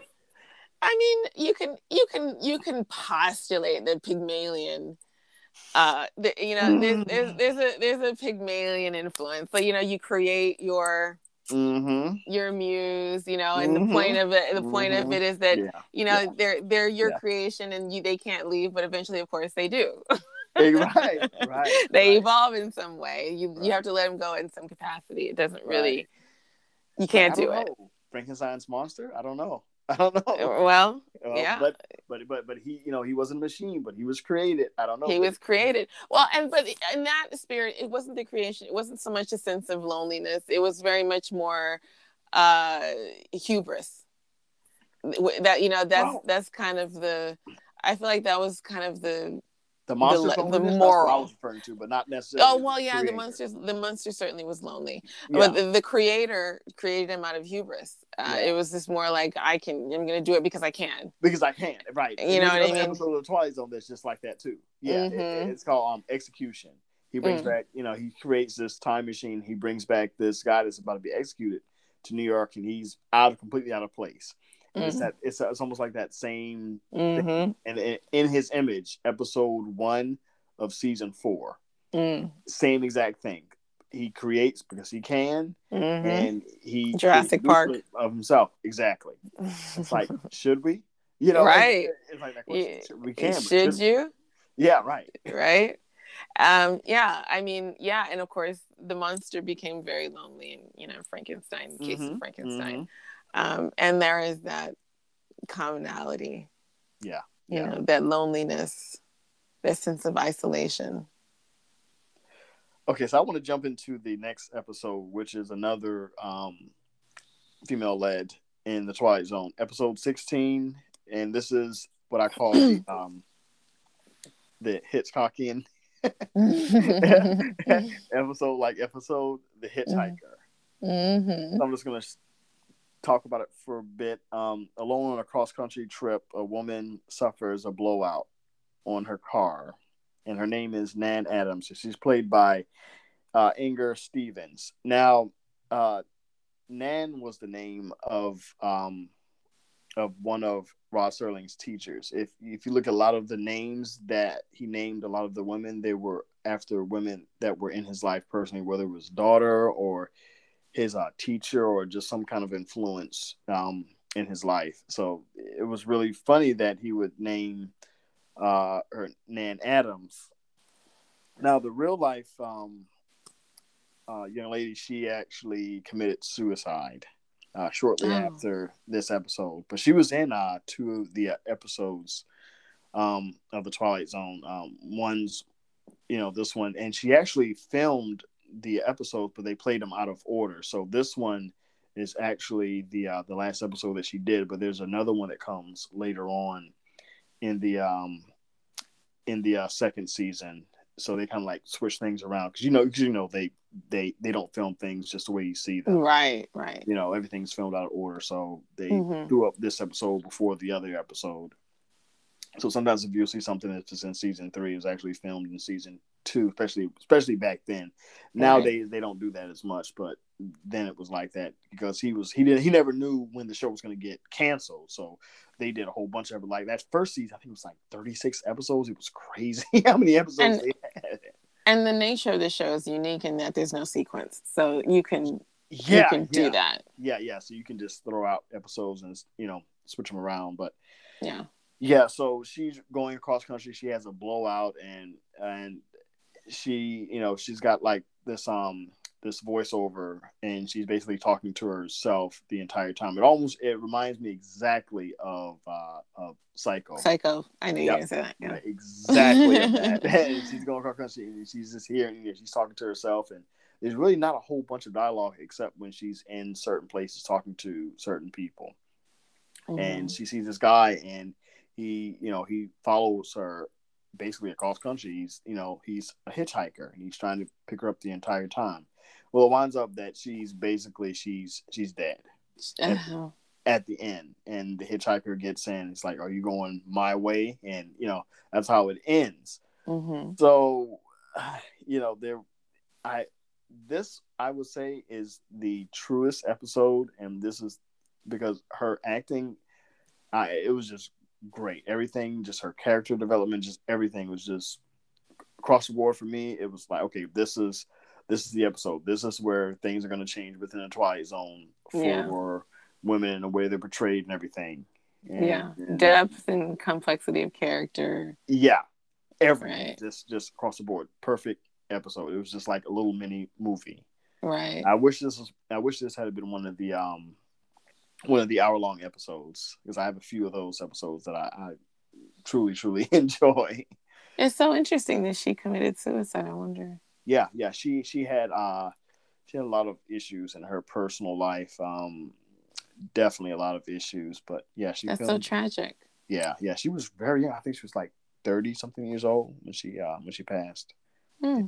Yeah, yeah. She was in her mid um mid twenties when she uh when she started to embark on doing the um episodes for the show. So it was it was a while. It was a while, Mhm. you know. Yeah, you'd think that you know with all these opportunities that should be coming her way as a result of the show. Yeah. I mean, if, if not the, I mean, obviously that's you know opportunities in work is not the entire world. so she Right, clearly had other right, things going, but she at least had something to look forward to. It just seems so tragic that her life was cut short this way. Yeah, they they I, you know, I just saw something recently on this, and I, I from what they're saying is you know they're looking at you know her behavior and everything um, after and before the show. You know, and they're thinking that maybe there were some bipolar things going on and some maybe Mhm. even some schizophrenia going on because they you know, they really didn't have a real full good grasp on it, especially not then. So Right. now they're looking back at certain things and the records and everything, and yeah, it was definitely a lot of that going on. You know, let me say something. Uh, it's kind of off topic, on topic here that Mhm. I think is completely under discussed. Mhm. Is that the studio system? You know, there's the women had this kind this uh, back then in particular had these. Um, they were perceived as being crazy and you know Uh-huh. erratic and Mhm. on Mhm. and what what was a lot of people like Marilyn Monroe, you know, what a lot of people didn't understand was that the women were in the studio system in particular who were working. I'm not necessarily saying this is true for her, but in the the stars in the studio system who were working a lot, especially if they were under contract, were going Oh, from studio yeah. to studio to studio, Yeah, and they were so tired. So they had quote doctors on set that were giving them meth. Okay. Yes, they were yes. giving them methamphetamine. they touched on that in that in that movie Judy with Julie Garland. You know, okay. Yes. yeah, they they they touched on that heavily, heavily Right? heavily, heavily, and yeah. this was and so what that does is if you have had eh, they give you all sorts of stuff so if you have had any sort of uh, any imbalances whatsoever or you even touch you even touching a little bit of instability that will take you right over the edge Yep, and yep, i think yep. and they didn't necessarily do that to the men. It was mostly done to women because they would come in and they were tired and they wanted them to stay up. And and obviously you know I, you know sex, I don't want to get into it, but it's sexist reasons they just felt like they could control women in that way. So they would give them women they and they also would give them drugs to sleep.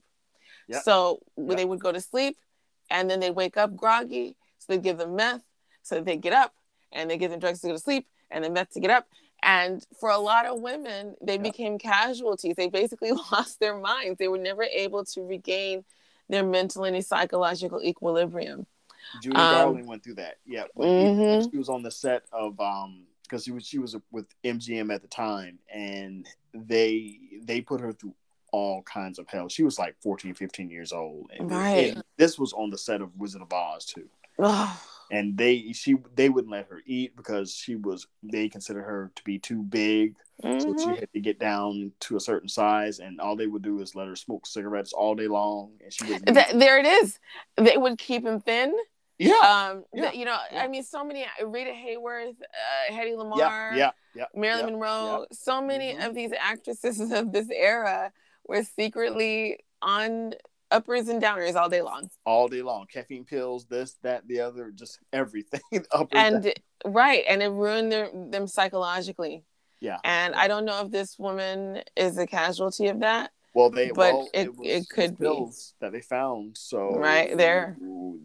you know. okay Yeah, yeah, yeah. um that was this is something i i feel is um somebody should write a movie just, just so that these women can be better understood because some of them are just seen as just crazy you know yeah. just just you know, they're like, oh, obscurity. Yeah, yeah. right they're just all these crazy women Yeah. Mhm. They're crazy. They're crazy. Right they're just name everything. women are difficult Everything crazy. Everything is labeled. She's difficult. She's crazy. yeah Difficult. yeah, Yeah. right well, yeah. it didn't have something to do with y'all pumping them full drive Oh, no. anyway Had Nothing to do with that. Nothing to do with that. anyway All right, I'm gonna jump. I'm gonna jump into the next episode, um, Mhm. episode 21 of season one. Mhm. Mirror Image. Now this one is it's got a little science fiction. You know, of course, this is Twilight Zone, a lot of science fiction, but this, Right. this is really it, it gets into some philosophical questions about things and the conversation. But it's called Mirror Image, and it's about a woman named uh, Millicent Barnes, and, and she sees her double at the um, the bus station. She's sitting there waiting, and she's got you know she's I guess she starts to see this doppelganger. You know, things are starting to happen. It's kind of weird and eerie. This was one, you know, the last episode, The Hitchhiker, and this episode, Mirror Image, for me are like they're on the list of my, you know, creepiest episodes of the Twilight Zone because just the Mhm. atmosphere and just it's just this uncanny. It, it's just I don't know. It's just the the setting is just I don't know. It just gets it for me. You know, Mhm. along with Living Doll in season five, but that's another. That's another. That's a whole nother topic right there. I'm not even going to touch that right now. But um, Miss Barnes is played by uh, Vera Miles. Now she was the one that her and um, her and Hitchcock.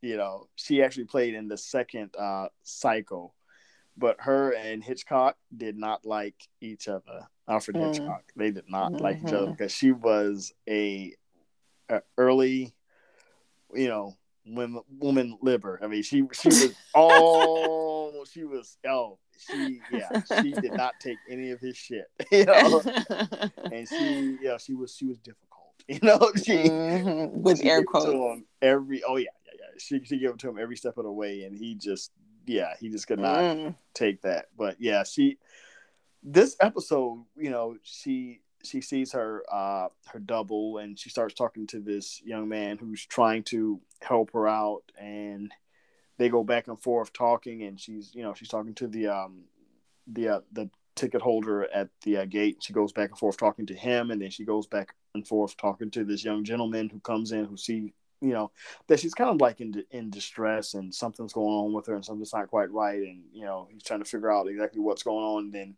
she starts talking about you know you know there maybe being you know two of everyone and these real philosophical you know things. She just goes into this whole conversation. You just have to see the episode to see exactly what, Mhm. what i'm talking about. Just go back and revisit it. But it, it's just it, it was very interesting you know Mhm. the way she was coming out with saying everything and he's looking at her like oh, okay you know maybe and then he starts like maybe coming around and come to find out that he you know she he thought she was basically just nuts and, he has the Mhm. police called on her and she's hauled away to the crazy house. The you know so I, I didn't see that one coming but then he leaves the bus station and goes out and he sees someone that looks exactly like him Mm. and he starts running after us like hey can you come here for a minute because he was trying to you know get a better look and you know it's kind of like the old you know the bad special effects it's, like, it's like like you see him running it's like hey, i know that's you running behind yourself you know, you know. but anyway you know this is the story but you know it, it, you know it does pull you out for a second but Mhm. Yeah, i found that to be very interesting and it's like, it is huh. interesting. And then it and it and it finally you know the the woman actually takes the place of the other woman and she kind of like disappears and she goes away. And the same thing happens to the manager. So it's it's it's, it's really interesting. But I, you know her acting in It's that, like us. yeah right. I'm telling you i'm telling you.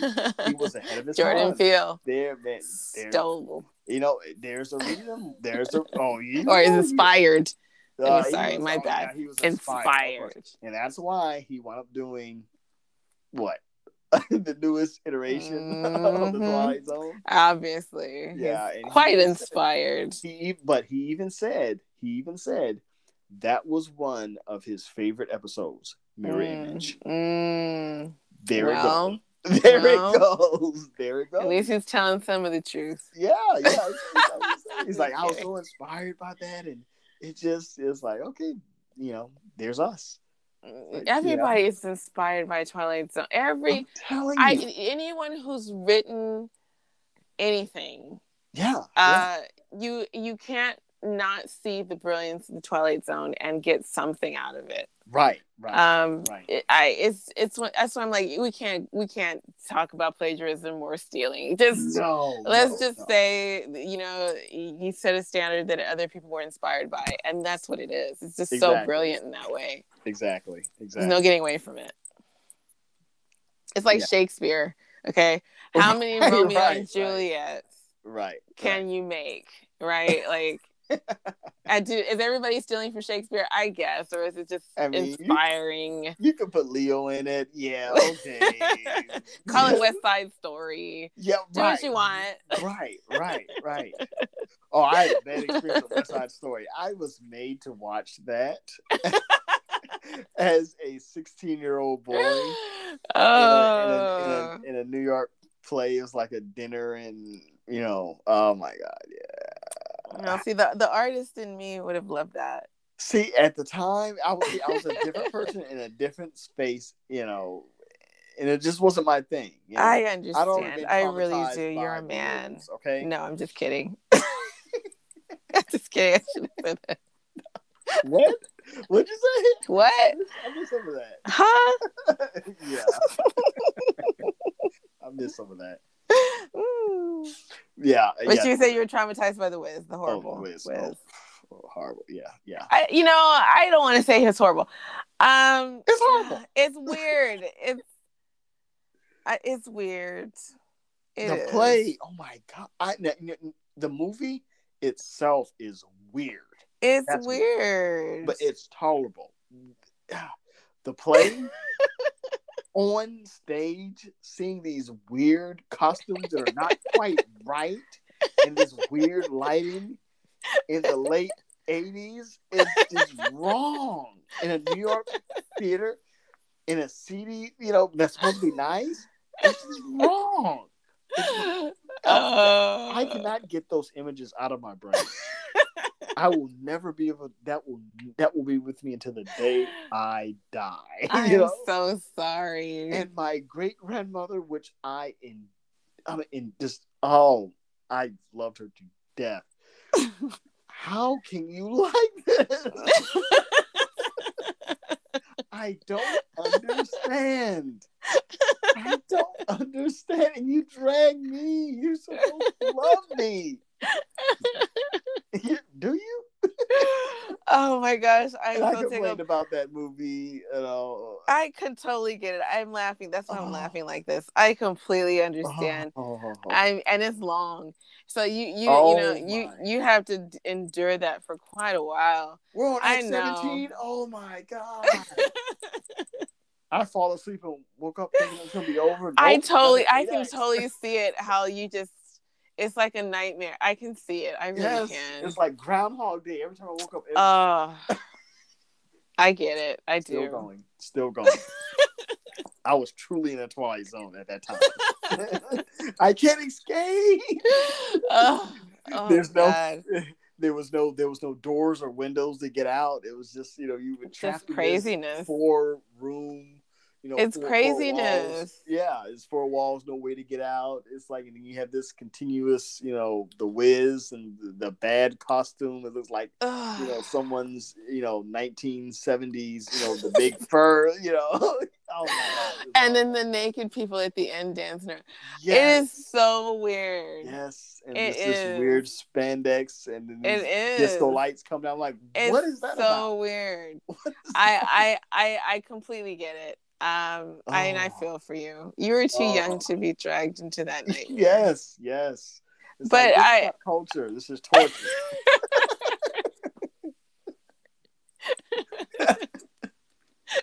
oh my god you poor thing. yes yes Mm. I, yeah, Twilight Zone, definitely. yes. It's like I will go to the Twilight Zone before I go through this again and live there. Oh, Yeah. It was Yeah. bad. yeah. I can feel it. Totally kind of off topic, but I just had to, you know, I, I got some therapy there for a second. No, I brought up West Side Story, and you know, Oh yeah, yeah, yeah, yeah. You You should have know. that up. Yeah, it just. you, it you, was- you had a flashback and oh you my God, regressed. the flashback. I get it. I Ugh. get it. PTSD. Yes. I know. I know. Yes. We'll Um, get there and breathe.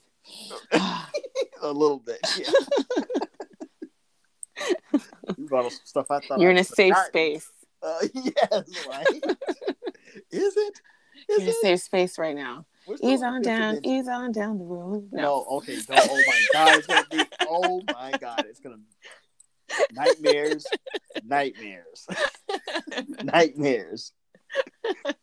It's like it's like okay, touch that trauma. Oh, okay. Oh no! Oh. You know Quincy Jones too. You know he hated doing the music for that. Yes. He was like something about this is shit. Or something. something. he's he said this is like polishing shit. Yeah, yeah, yeah. th- That's it. That's what he said. I He's- remember. Yes. And I'm like, yes. So why did you do it? because you know The money. To? I don't know. the money. it's Yeah. there. It's- he it's- tried to, it's, you know, you had to do something with it. Really? Do you? Somebody had to do something with it. The Wiz. The Wiz.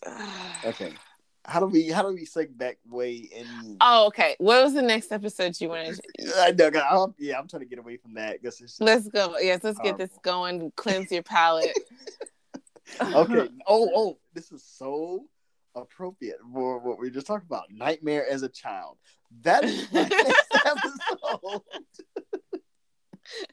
episode 29, led by Helen Foley. And um, yeah, this was actually uh, a Helen teacher. Foley?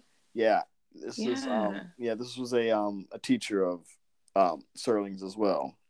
Mhm. But um okay, so it's basically about a school teacher who has blocked out the details of her mother's murder, then encounters a strange little girl named Marky, intent on making her recall the murderer's identity. Now, um, she's played by uh, Helen Foley is played by Janice Rule, and she has since passed. And the little girl that that played uh, Marky, played by Terry Burnham, she also passed as well from a heart attack at an early age. She was like twenty something years old, Oh, which was odd. So they both died very odd. pretty pretty early. Yeah.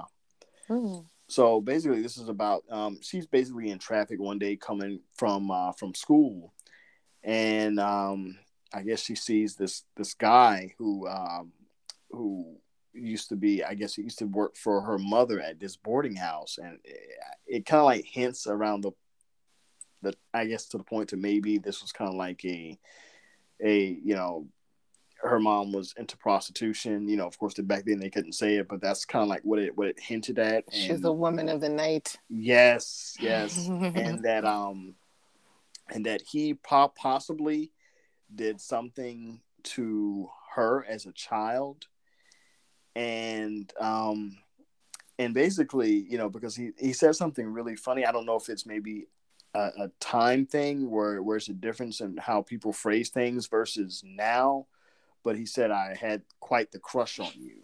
So I don't know if that was maybe something that they said back back then versus today. Like you know, as a grown man, you wouldn't say that about a you know about a, about a child. You know what I mean? Right. That's, But that's, but but back you then, yeah, but back then maybe it had a. I I'm not sure, and it's not clear, but there's a lot of things going on there. And so anyway, um, she sees the little girl sitting on the steps before she walks into the um into her apartment, and she's having this back and forth banter with her for a little while, and the little girl keeps asking her these questions, and then she keeps bringing up these things that only she would know, and uh, Helen Foley, she of course she kept, you know, she keeps on saying, "Oh, yeah, of course I remember that," you know, I, you know, and it, I, I guess what it's bringing out is that the little girl was basically her uh, subconscious coming out, Mm, and that's basically what it was about.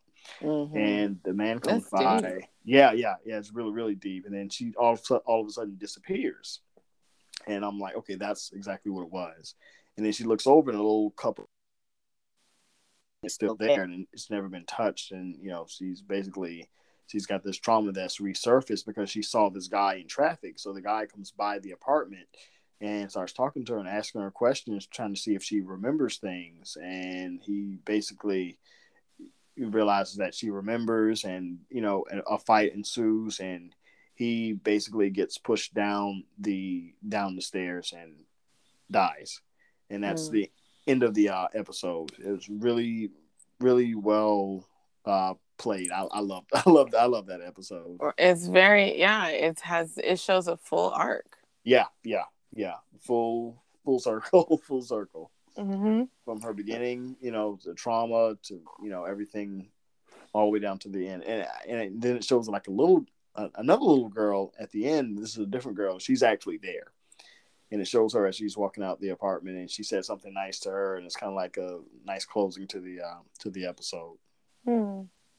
That's But it was so one- interesting. Yeah, it's one of my favorite episodes as well, it's it's led by by her, and I, she's done a few other things shortly after, but she she passed away as Oh. well. Yeah, I think Helen Foley's the name of the teacher in the Twilight Zone movie.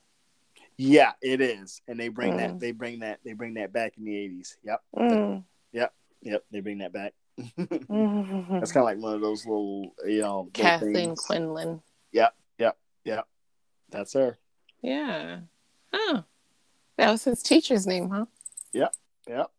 It's like That's him. That's him examining his psychology as well. uh huh, uh huh. That's so interesting. he sat for hours. They said he, um, his his wife, um, she as a matter of fact, she just passed away not too not too long ago. Um, but she was saying he, you know, you could tell when he was on a writing, you know, bin bench where he would just sit there and just write for sometimes for days on end. Like hmm he would like he would come out of his office for 17 18 hours straight. He would just writing these episodes writing these episodes come out use the bathroom go back in wouldn't eat sometimes for a day or two. Just was manic. And Maybe he had a little mess. it's like I, could, I was like I can understand a little bit of, of, of, of that because when I get into these little you know you know these little pockets here it's like okay you gotta this is You're all obsessive. you get obsessive a little bit. You can say, "Oh, yeah, I got to step outside of that a little bit." You know what I mean? You know, Yeah. For my own, for my own mental health, you have to step back away from that, and you have to be real constant. And he, he- from what I understand, he he understood, you know, and he just got so tired of just the show and just fighting everything and everyone for so long. And it's like by the time the he could there there could have been a sixth season. There could have Mhm. been a sixth season, but he just got tired of the fighting, and even some of the um, the other producers and people surrounding the show was like, by the fifth season, he had no more fight in him, and it was basically a done deal. And it was it was sad at the very end where he just left. It's like I can't do it anymore. And he wanted to do more horror. Yeah, yeah, but he wanted to do more horror, you know, related things. So that's why the other the other show. Um, what was the other show? It was another Um, It was. Just, I remember. Uh, yeah, I Ah. remember. I can't think of what it's called. The House of Horrors or the the House. Some I can't remember. Yeah, it I know. was something like that. But yeah, it came right after that. But yeah, that was like him examining, you know, horror and other really truly freaky stories. know. Yeah. it was more horror based than um than sci-fi or anything like that. But it was it was really good. Um, I I, I love that episode. Um, Nightmare as a Child. I really love that. That's really good. I mean, like, yeah, that's the, that's really deep to give it that sort of, like I said, the arc for a character. Yeah, I, I'll tell you. You know, I remember watching all these episodes as uh, as a child, and you know, I watched them, and of course, they didn't all come out, you know, in the same order all the time. It depends on what the network ordered in and what was running on a marathon before Blu-rays. All this stuff came out.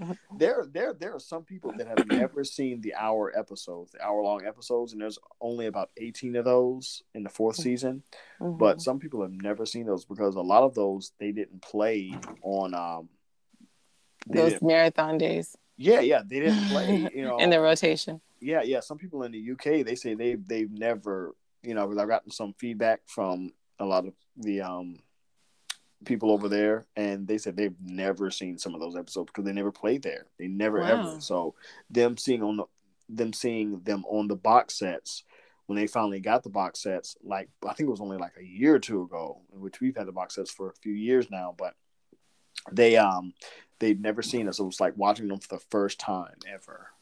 It was like a a truly different experience. I'm like, yeah, I, some of these episodes I haven't, you know, the hour long ones I haven't seen in probably it's been probably 30 more, more years since I was a kid. So Mhm. it's almost like watching them for the first time because you haven't seen them in such a long time. So I've gone through all the episodes and it's it's really really fun watching them almost as if you've seen them for the first time because it's Yeah. such a long time since you've seen them.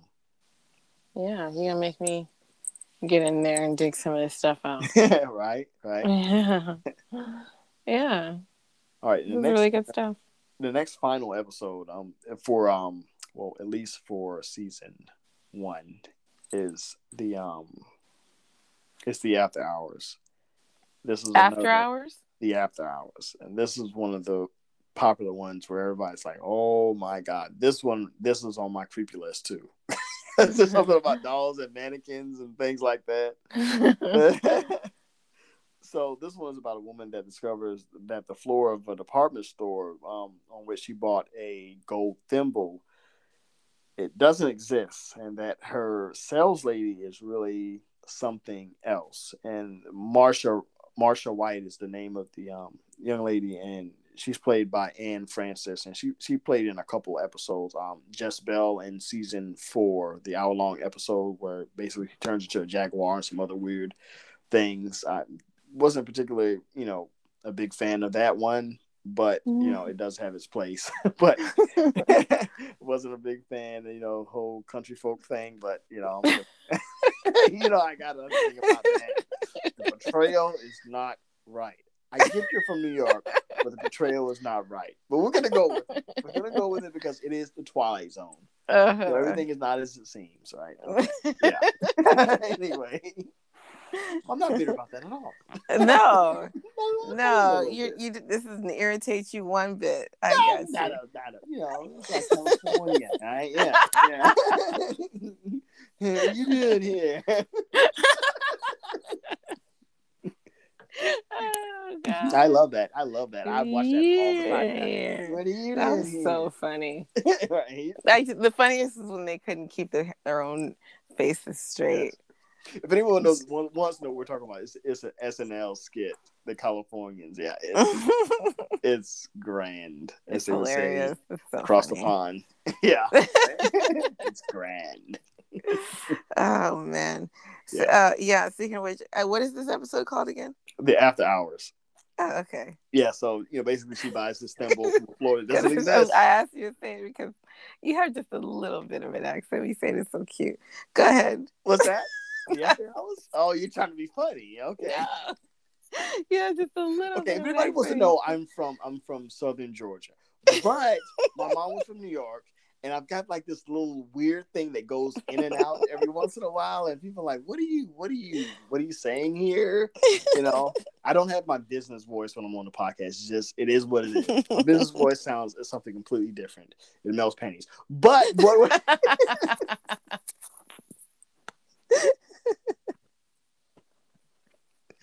I totally just went off the rails. Ooh-wee. Um, it, might be, it might be this hard apple cider I'm drinking right now. so- Oh, is that what's see, going on? See, see, I didn't tell you. I didn't tell you. what you. are I didn't you doing? what am I doing? what are you doing over there? And we get to that point where it's getting late, right? Mhm. We're almost. Oh. We're almost to the end. We're almost to the end. Almost. Mhm. Almost. Mhm. All right. All right. So she buys a she buys a thimble. The floor doesn't exist. He buys from this lady who she thinks is, you know, a real lady, and you know she. You know, she talks to the department store managers, and they're like, "Ah, we don't have a you know blah blah blah floor," and they, you know, and then she sees one of the, um, I guess she thinks she's an actual lady, but when one of the workers picks her up, she's a mannequin. And it's kind of like this, you know, cue this, you know, cheesy, you know, 1950s, you know, down, down, down, you know, music or whatever. you know, and, mm-hmm. you know, it kind of like pans into her face and she's like, you know, all mortified and everything. And, and it just goes, you know, for a little bit. And she's trying to come to the, you know, she's trying to digest all of this of, you know, what she's just seen. And it really goes into deep detail on what's going on and she finally and then finally she falls asleep in the in the manager's office, which I don't know why she did that. That's kind of weird and creepy. But anyway, that go. you know, because they basically just leave her in there, and she wakes up and she's alone in this dark um, department store. And She's walking around and she starts hearing this voice that starts to call her from basically out of nowhere. Marsha, Marsha is really really creepy.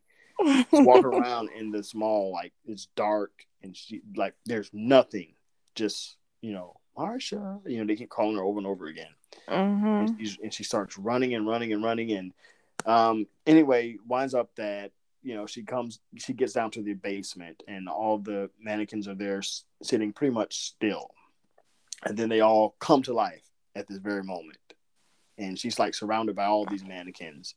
And then she realizes that oh she was she only goes out for a month once a year and she's Oh. actually she's actually a mannequin Oh, yeah I don't. Why don't I remember this episode? So it's creepy as all get out. Yeah, that is super creepy. yeah, it is creepy. Don't I can't I can't even. Um, you know, I'm a young man. That's that's a that's And a, I can't that's watch a mind. I'm still in my thirties. Okay, no, that is a, that is so a not. bit of it. That's a little yeah. Yeah, it's creepy. Ooh. It's on my creepier. Yeah, yeah. Oh. Yeah. You gotta. That'll yeah, mess your you head up a little bit. Yeah, yeah. That's one of the episodes I watched during Halloween time. Kind of like put on like ten episodes, and that's one of them. That Hitchhiker, um, Nightmare as a Child. They just all have all they just all have that creepy factor. Atmosphere is just unsettling.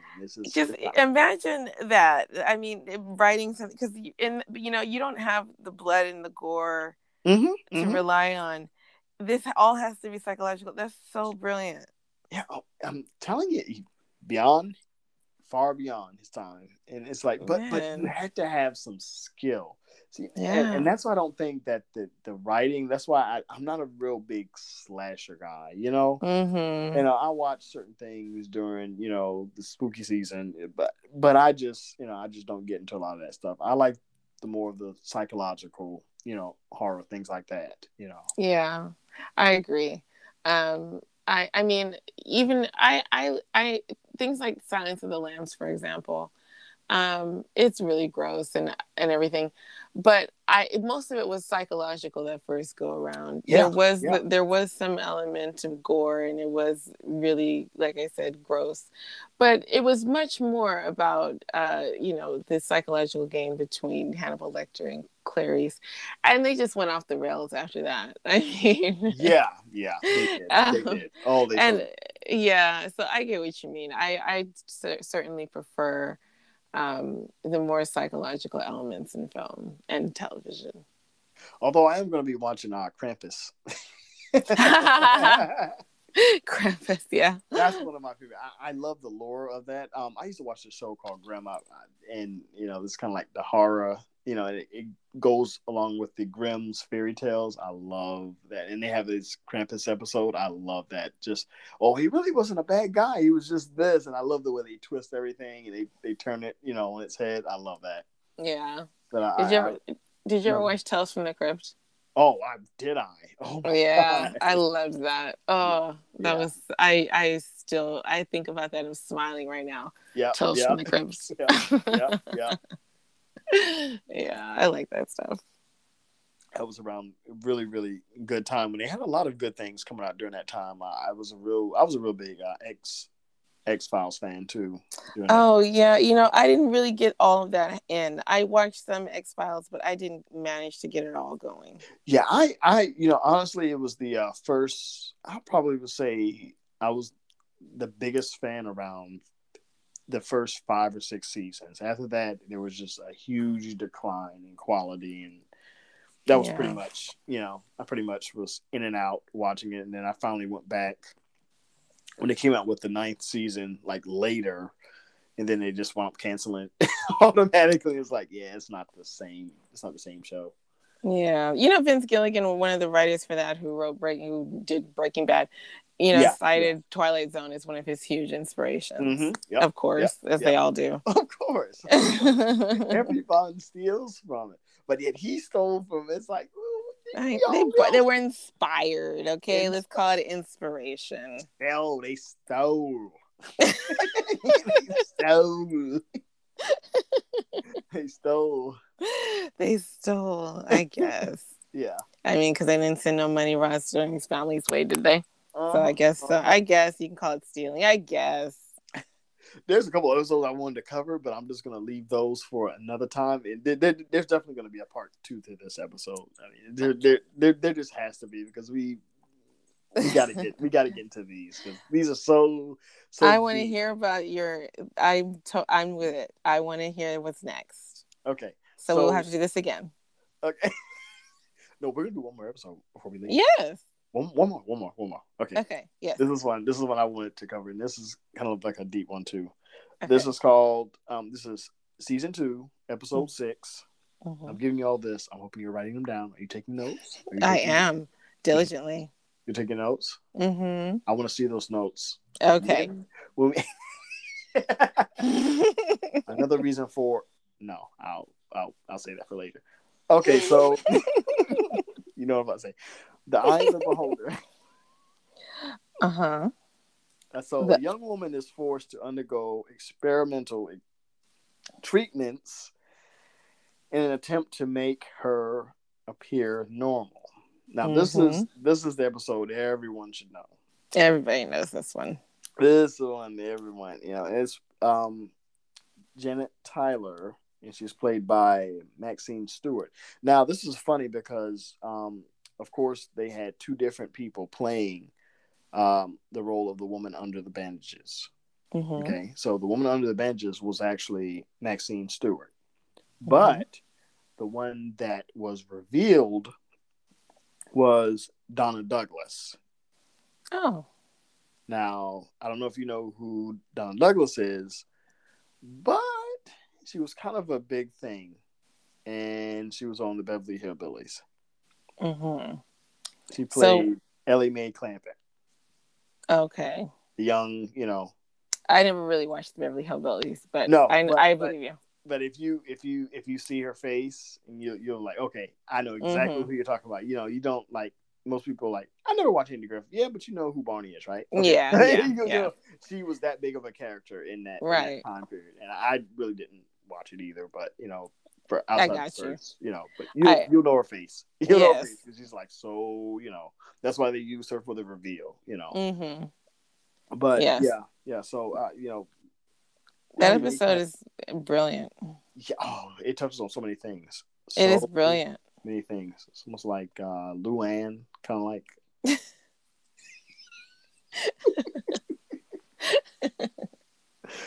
Luann, Ellie Mae.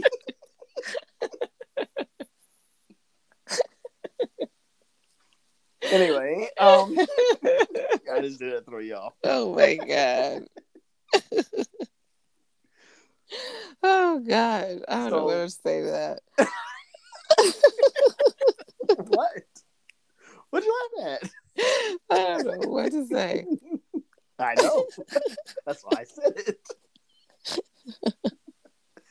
You got to snort on air. On air. Oh, oh my god. God. Oh man. Okay, so this, so, Ugh. so, so this. I'm trying to get it. out. I can't even get it out. This is all professional. I'm supposed Oh what man. is I, you know, This is ridiculous. you're just all over the place. Yeah, no, no, I'm not, I'm just not getting to the place where I should be. Right? I'm like, you know, taking all these detours before I get there. Oh man, I'm tickled. I am tickled to death though. I should watch Oh, Hillbillies. snorting again. Two, two. Can we get three? Can we get Oh three? my god. All right. Oh my god. I want to hear us snort and talk about Oh Luann. Did it again.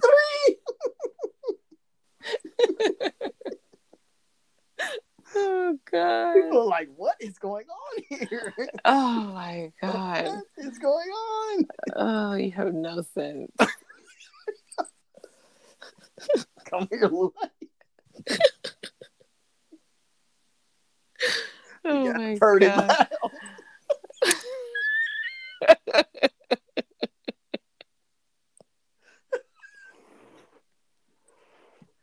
So like we don't know what's going on. We don't know what's going on. Oh my god. Know, we got a pretty mouth.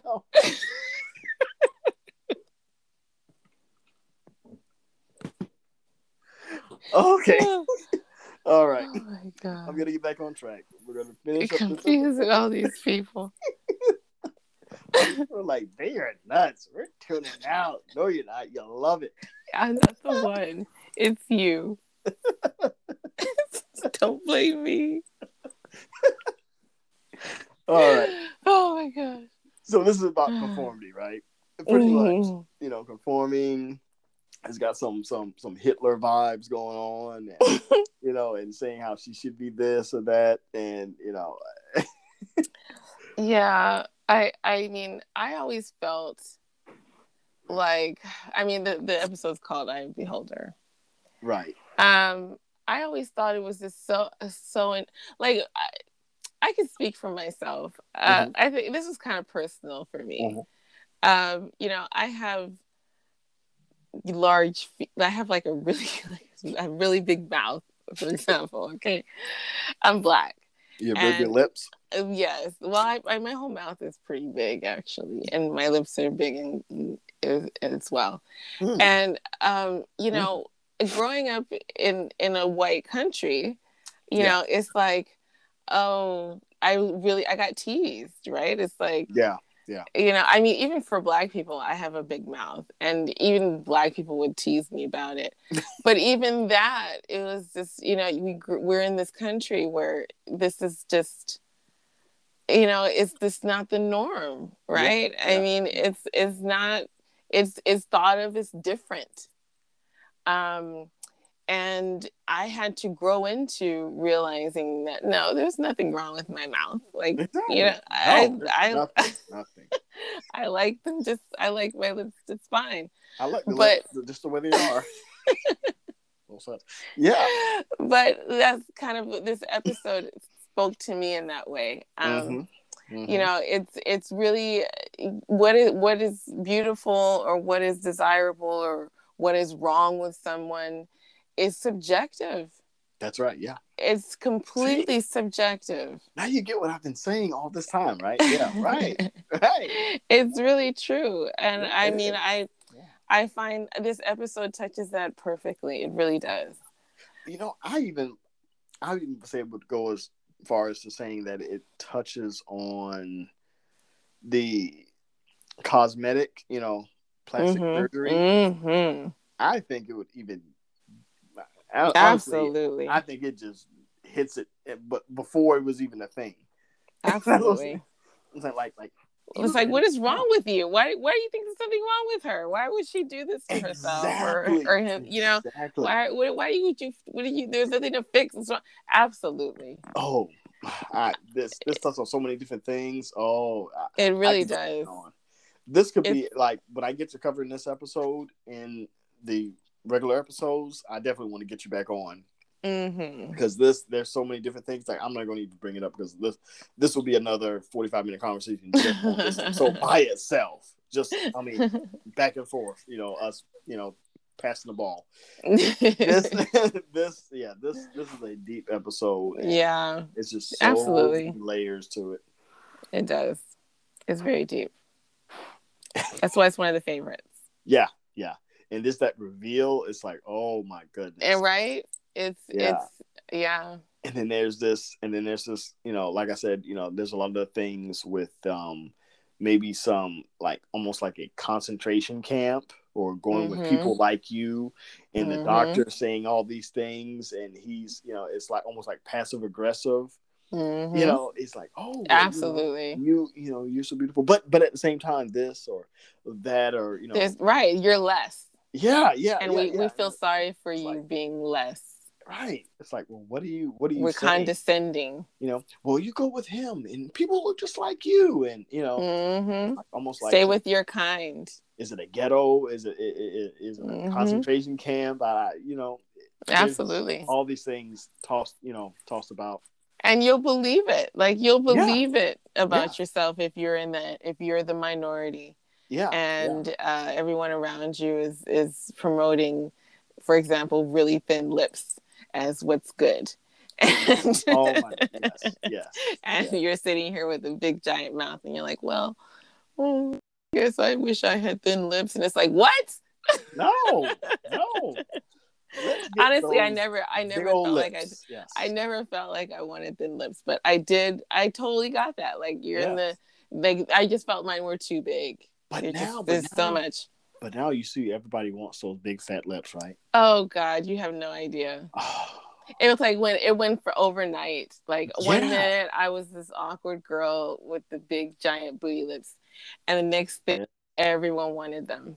Yes. It was like it's like a switch happened. It's, and It's- that's but Yeah. neither one. The the moral to the story is neither one should change your perception of yourself. exactly, exactly. That's the point. Yep. You can't be concerning yourself with what other people say and think. You gotta be comfortable. point.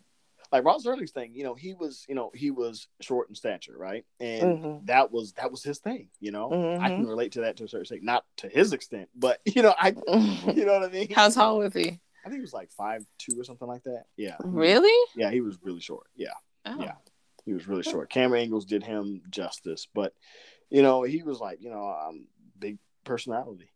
you know what I mean? You know, I, I've noticed that that's a lot of you know, a lot of people that I've known that are short stature, at least for men, it, it's it's always an over compensation for you know for being of short stature. You know what I mean? Mhm. It's like a it's like a thing. It's like nah, just be comfortable in your own skin. You know what I mean? yes. And That's that's exactly it, that. I mean, that's for everyone. Even even Exactly. if somebody's really tall. Okay, exactly, and I've seen that too. Yeah, I've seen they, that too. they have this Yeah. insecurity about it. It's like, that's what that's that's what the crazy thing is. It's like it's all subjective. Um, what Yeah. one person sees as a liability or what one person is uncomfortable having, someone would kill for. You know what I mean? I Right, wish I had that. right, right, right, exactly. It's all subjective. Yeah, yeah. Yes. Yeah, I, I, I just, I just, I just love this episode so much.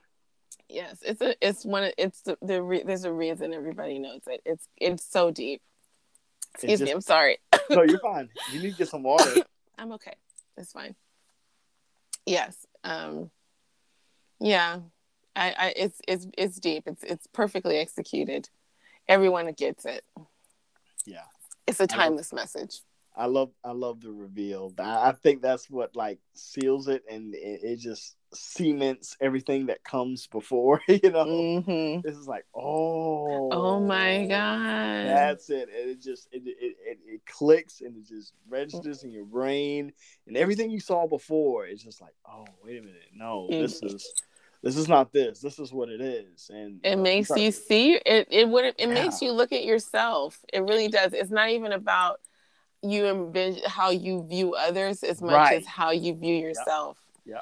because Yep. we've all sort of felt i think we've all sort of felt um judged for something Yeah, yeah, Yeah. uh some some aspect of our appearance yeah. and um it- it's that that and we've all had that fear that everybody's looking at it or Mhm, you know that there's that it needs to be fixed or you know i'm horribly disfigured and uh, um, somehow and it'll never be the same um those fears and i think that's one of the reasons twilight zone resonates so deeply is because it touches on a lot of our fears like you were saying the, for example that mannequin episode you know it, the fear of not being real You know what I right, mean? right. That's what It's- it's, it's getting at. You know? it's it's a, it's a everybody kind of has these little they, we don't always articulate them but they're there yeah, yeah. and Yeah. he knew how to drag that out Oh, And- and show them to us. in full display for a lot of us. because he obviously he's a human he has them too Yeah, yeah, yeah it requires a deep psychological examination um, and i think that's one of the things that he did for Very. himself Very well. yeah. yeah yeah intriguing stuff Yes, we're we've got I've got so many other episodes we could talk about, but we're gonna end it uh end it here since it's uh about three o'clock my time. oh my god Hey, it's it's going on Saturday, so I'm good. I'm sleeping in. yeah, you get some sleep, okay? All right. I'm surprised you you're still for- conscious. Oh conscious. no, I'm good. Conscious, conscious, what? conscious. Con- conscious. See, I'm barely conscious now. California coming out. Oh my god. yeah, you did, it. oh my god.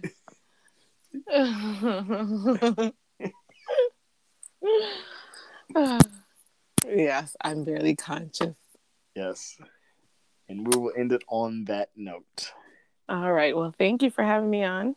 Thank you for coming on. This is And obviously lots of fun. Always fun. Always fun talking about TZ. Just Right. on. Super fun. All right. Well, I'll see you next time and thank you again. Oh, what can All they find you? Oh, Crystal McCrory. That's my name. Find me on Insta. Insta. You can find us on Insta and everywhere. Me everywhere. Everything. Well, not everything. Yet. Bye bye. Bye.